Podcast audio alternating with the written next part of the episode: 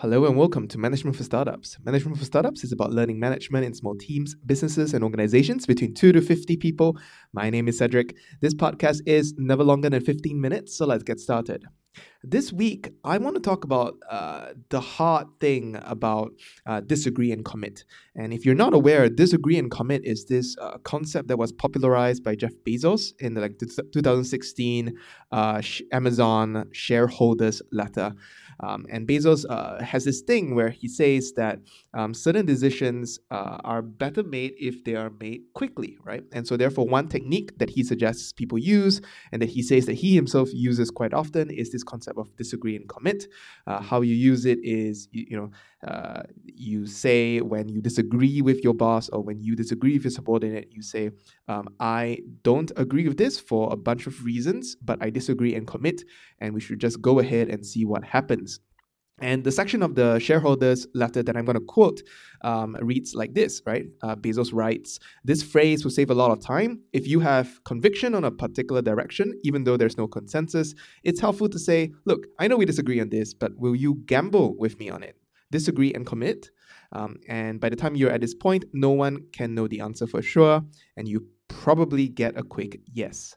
And Bezos writes this sort of as an interesting inversion of the typical situation. Uh, if you think about it, as a manager, very often your boss will tell you to do something that you completely disagree with. And I think it happens more often because as a manager now, you have more organizational contacts. Um, when you are an individual contributor and you disagree, it tends to be on smaller things, like how to implement something. Uh, very rarely, uh, or, or rather less uh, common, is disagreeing for a strategic direction or having an opinion on a particular implementation of a feature. Um, be that as it may, as a manager, you're going to be placed in a lot of situations where you basically are stuck between your subordinates who probably share your opinion because they share your worldview, and you disagree with your boss, right? And you have to find this way, this middle ground where you disagree with your boss, but you have to bring your entire team around to whatever he or she says should be done.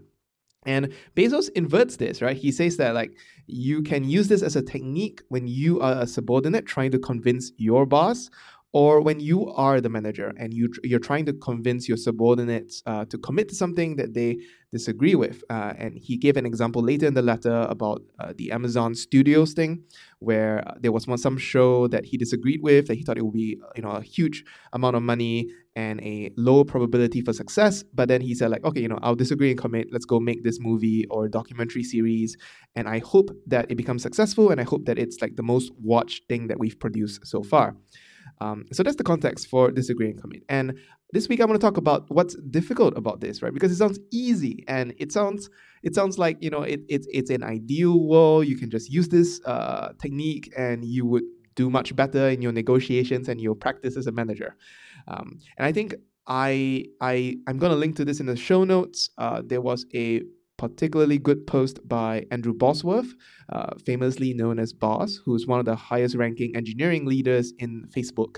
And Boss writes that disagree and commit is actually really difficult. And the difficult part is the commit part, right? Because like if you disagree with some direction that your boss tells you to take, um, naturally it will be difficult for you to commit to that direction, given that there's so many probably good reasons for you to disagree to that direction.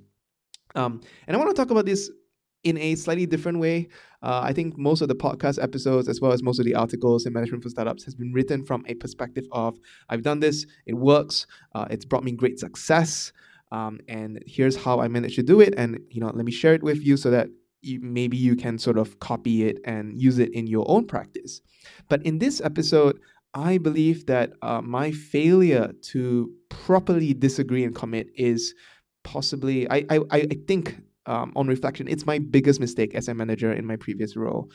Uh, and how this happened was that I often disagreed with the direction of the company. Um, I was f- high enough in the organization and early enough in the organization to uh, not only know the context for many strategic moves that my boss decided. My boss was the founder of the company, uh, but I also, because I grew with the company, I sort of understood many of the broader concerns around the industry around us. Um, so I very, very often disagreed with the sort of projects that my boss would do.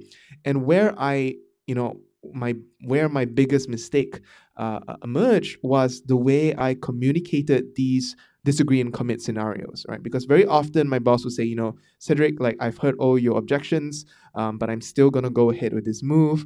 And then when I communicate this to the rest of my team, uh, keeping in mind that I ran the entire engineering office, uh, like everything related to software development and pro- new product development was under my purview in the Vietnam office. Uh, when I communicate this news to them, I would often grouch about uh, all the reasons that I thought it was a stupid idea, uh, about all the, you know, like I've argued X, Y, and Z, but then my boss n- didn't agree with me. And as a result, my team probably, not probably, I know for sure that my team had a biased view of my boss. And this was really bad. I mean, like, as a manager, I am the representative of the company. Uh, I do need to make sure that the company's needs are prioritized and balanced with the needs of my people. And I think it's totally possible to balance between the two needs without grouching or talking bad about my boss. And I did it so often that I knew that this was a mistake. When I left, um, one of my subordinates, because we still keep in touch, I still keep in touch with most of them, he said to me, Cedric, you know, you gave me a very bad impression of uh, bo- the, the boss, and I thought that he was less re- reasonable than he actually is. And I was very surprised when I had to deal with him directly, now that you're gone, that he was actually easy to talk to. And I knew immediately uh, that I had made a huge mistake, and this is something that I never want to repeat ever again.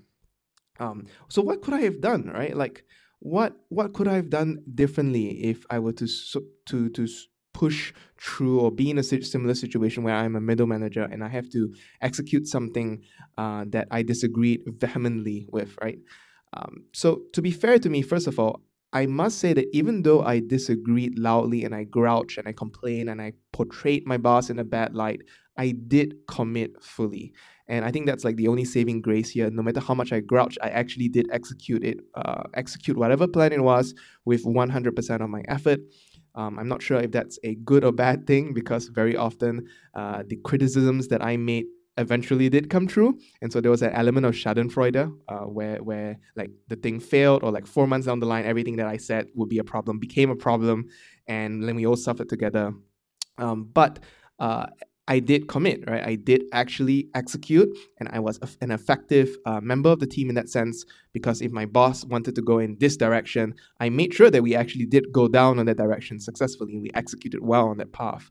Um, the other thing that I think I did well and that I wouldn't change is that I did manage to, I mean, apart from having some uh, schadenfreude when things didn't go right, you know, didn't go well, and everything that I complained about came true, um, I I, I, when things did go well, when I got it wrong and my boss was right and his direction turned out to be okay, I did, uh, I'm quite proud of the fact that I did own up to my mistakes, and I did say like, hey, you know, I, I got this wrong, and, and um, my boss, the boss was actually right on this. Um, even retrospectively, even like maybe it takes two months before it becomes clear that I was wrong, but I did remember and I did bring it up in front of my team. Um, what I would do differently, I think, is, as I alluded to earlier in this episode, I said that I could disagree and execute just like I did, but without all the grouching, right? I, I should have probably taken the emotion out of the situation. I should have said, uh, the boss wants it to be done this way. I disagree for a couple of reasons. Um, and but I think because he sees more than we do, we're going to execute it anyway, and then we're going to see what happens, right? Or, or we're going to execute it because this is, you know, I've already made my complaints heard. My complaints are my complaints are X, Y, and Z. But my boss, I mean, the boss still overrides because he thinks it's important enough, or like it's worth taking the strategic hit, or the whatever negative thing that's going to happen um, would out, be outweighed by the benefits. To some degree, uh, I already knew that this was the right way to do it, but I didn't actually pull it off, and I didn't pull it off with the, the you know the bright line nuance of never crossing into grouching. The second thing I think I would have done is I would have taken a bit more time every time such a situation happened to listen or ask. Well, I've, I usually listen. I mean, like meetings, you have to listen, but I should have asked for the full context. And we were a remote team, so the decision makers, half of them were in Singapore, or like most of them were in Singapore, actually. My boss was in Singapore, and I was shuttling back and forth, but ninety percent of my time I was spent in Vietnam. And very often, such decisions will be made on a phone call, and we try to keep uh, our calls short, like through video conferencing, and my boss would not tell me the full context. Like, he wouldn't tell me what's going on in the broader organization, and then I would have to wait to the end of the month when I fly to, when I flew to Singapore before I found out what went into the decision. And in retrospect, I should have sort of recognized all such situations before they happened and said, like, hey, you know, like, tell me the full context. Tell me why you think this is a good idea and why my objections don't fly, um, because I need to know to be able to sell this to the team. And I think uh, most bosses, I know my boss in particular, would have uh, been okay with this, uh, even if he would like needed to schedule a follow-up meeting to sort of explain things to me. Um, I think because he was, he's always in a rush. When you're in a, you're running a business, you are always busy with something. So often he would forget to, to give me the full context until I was actually there and able to sit down for a meal with him.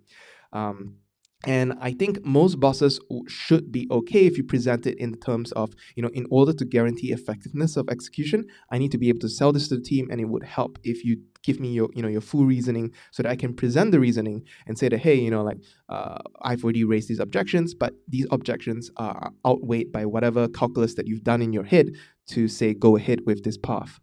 Um, and I think that these two things would help a lot and would have prevented my subordinates from having this overly biased, overly negative view of my uh, boss. And I plan to never make this mistake again. I hope that this reflection in this episode is useful to you. I'm not sure like if this is, I mean, I'm sure like some of you probably think this is common sense, uh, but I think it's still helpful to sort of learn from other people's mistakes. And in this case, you can learn from mine. So that's it for this week. Thank you for listening. Um, I'll see you next week. Cedric out.